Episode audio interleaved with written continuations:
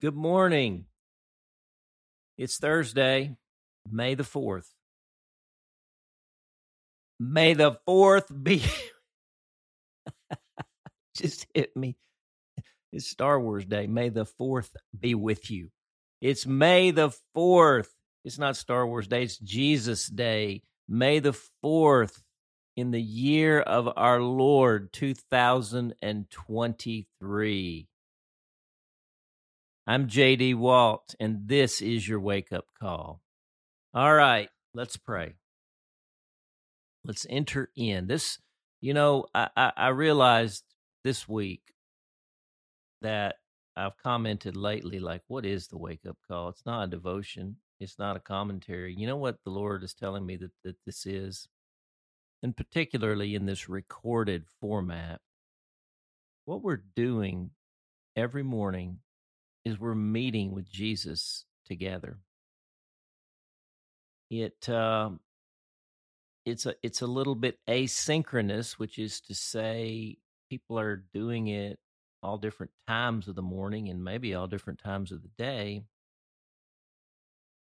But there is a sense in which there in the kingdom of heaven, I think there's neither distance nor time that it's always right here and right now. And so as we enter into this at all different times, the Spirit actually is joining us all together in one meeting because we're gathering around Jesus. We are meeting with Jesus every morning. And and I think it's okay if, if people just want to read the thing. Uh, but I much prefer this mode of voice and of speaking and of singing and of praying together. We're meeting in the throne room of heaven with the risen and ascended Lord Jesus Christ around his word. We are being filled by the Holy Spirit. Our imaginations are being catalyzed to think thoughts after God, to have the mind of Christ, to prepare ourselves to sow for a great awakening and, and even in the preparing we're actually sowing the seed into our own hearts. So i just want to say what a privilege and joy it is for me even as i'm recording this on the day before that you will get it i feel as though we're together as i'm leading it. Uh, and I believe in the kingdom we are. So, as I'm wont to say, if that doesn't make sense to you, I can't explain it, and we'll just have to press on and uh, trust the Lord to help us. Here's our prayer today. Same prayer we prayed yesterday, but it's new every day. Wake up, sleeper, and rise from the dead, and Christ will shine on you. Jesus, I belong to you. I lift up my heart to you. I set my mind on you. I fix my eyes on you. I offer my body as a holy and living sacrifice to you. Jesus, we belong to you. Praying in the name of the Father and the Son and the Holy Spirit. Amen. Our reading today is entitled The Second Mic Drop in the Letter to the Romans. Our text is Romans 3, verses 21 to 26. Hear the word of the Lord. But now, apart from the law, the righteousness of God has been made known, to which the law and the prophets testify. This righteousness is given through faith in Jesus Christ to all who believe. There is no difference between Jew and Gentile, for all have sinned and fall short of the glory of God.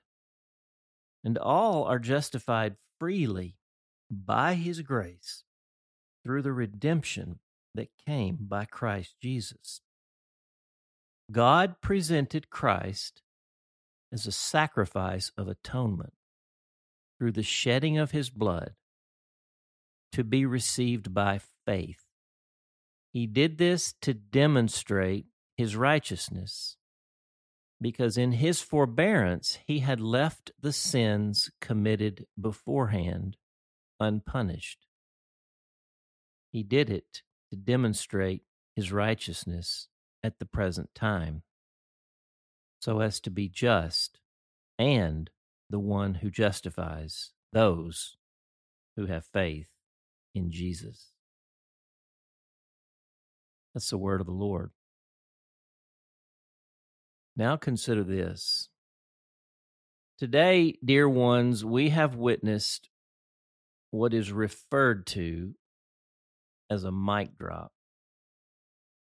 Now, a mic drop is a new ish idiomatic phrase referring to a performer who speaks or sings something so dynamically powerful they end the performance by intentionally dropping the microphone on the stage.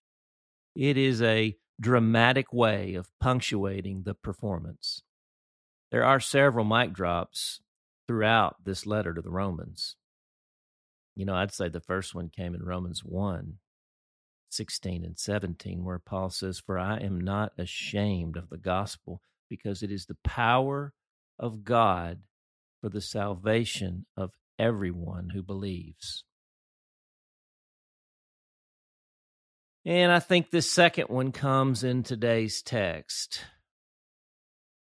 If you're reading along, I just included the note that I'd included at the bottom of today's email. But my dear friends in Jesus, we have heard the gospel today as handwritten by Saul of Tarsus, the Apostle Paul, somewhere around the year 50 in the year of our Lord. There's a lot to be said about what Paul said, but I am moved today to simply slow walk us through what the Holy Spirit is saying here in the plain text. We need to savor it, relish it, treasure it in our hearts, and ponder it. I'm going to line break it like a poem, like the divine verse that it is. But now, apart from the law, the righteousness of God has been made known, to which the law and the prophets testify. This righteousness is given through faith in Jesus Christ to all who believe. There is no difference between Jew and Gentile, for all have sinned and fall short of the glory of God and all are justified freely by his grace through the redemption that came by Christ Jesus. God presented Christ as a sacrifice of atonement through the shedding of his blood to be received by faith. He did this to demonstrate his righteousness. Because in his forbearance, he had left the sins committed beforehand unpunished. He did it to demonstrate his righteousness at the present time, so as to be just and the one who justifies those who have faith in Jesus. Full stop. Mic drop. The prayer. Jesus, we belong to you and we are not ashamed of the gospel. for it is the power of God for the salvation of everyone who believes, and for me. Thank you that your word is powerful, full of grace and truth, and mighty to save. I hear these words, Jesus, but there are places in my heart and mind needing to hear them deeper. Holy Spirit, search me and find those hard places, those resistant places where I am not moved by this good news. Awaken me to more of you. Only then will I be less of the me I used to be and more of the me I was made to be. Praying in Jesus' name. Amen. The question How does the biblical text today move you? Does it impact you as much as you would like it to? Do you feel in some ways you have been inoculated from the gospel? In other words, you've gotten just enough of it to keep you from really getting it.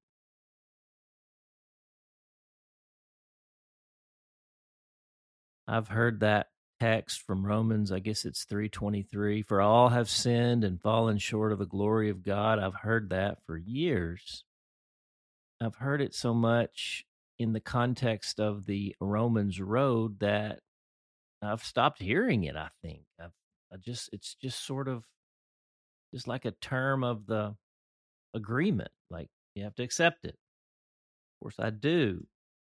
But it's a different thing to accept it than to actually be impacted, moved, gripped by it. In that text, that, that word is spoken right in the context of all these other words that have been shared today that actually set it on fire in, in a way that's awe inspiring. Yeah, we're just praying to for the Lord to open the eyes of our hearts that we might fully understand what is happening. Well, let's sing. It's time to sing we're going to sing a true Hall of Fame hymn Blessed Assurance by our dear sister Fanny Crosby. It's hymn number 570 in our seedbed hymnal, our Great Redeemer's Praise. As always, on the wake up call, we sing every verse. And let's sing it today a little slower, okay? I don't like to have hymns that drag out. But I sense we need to sing this one a little bit slower and more deliberately today and in a spirit of what I would call contemplative joy. Blessed assurance, Jesus is mine. Oh, what a foretaste of glory divine, heir of salvation, purchase of God, born of his spirit, washed in his blood. This is my story, this is my song, praising my Savior all the day long. This is my story, this is my song, praising my Savior all the day long. Perfect submission, perfect delight, visions of rapture now burst on my sight Angels descending bring from above echoes of mercy, whispers of love. This is my story, this is my song, praising my Savior all the day long. This is my story, this is my song, praising my Savior all the day long. Perfect submission, all is at rest.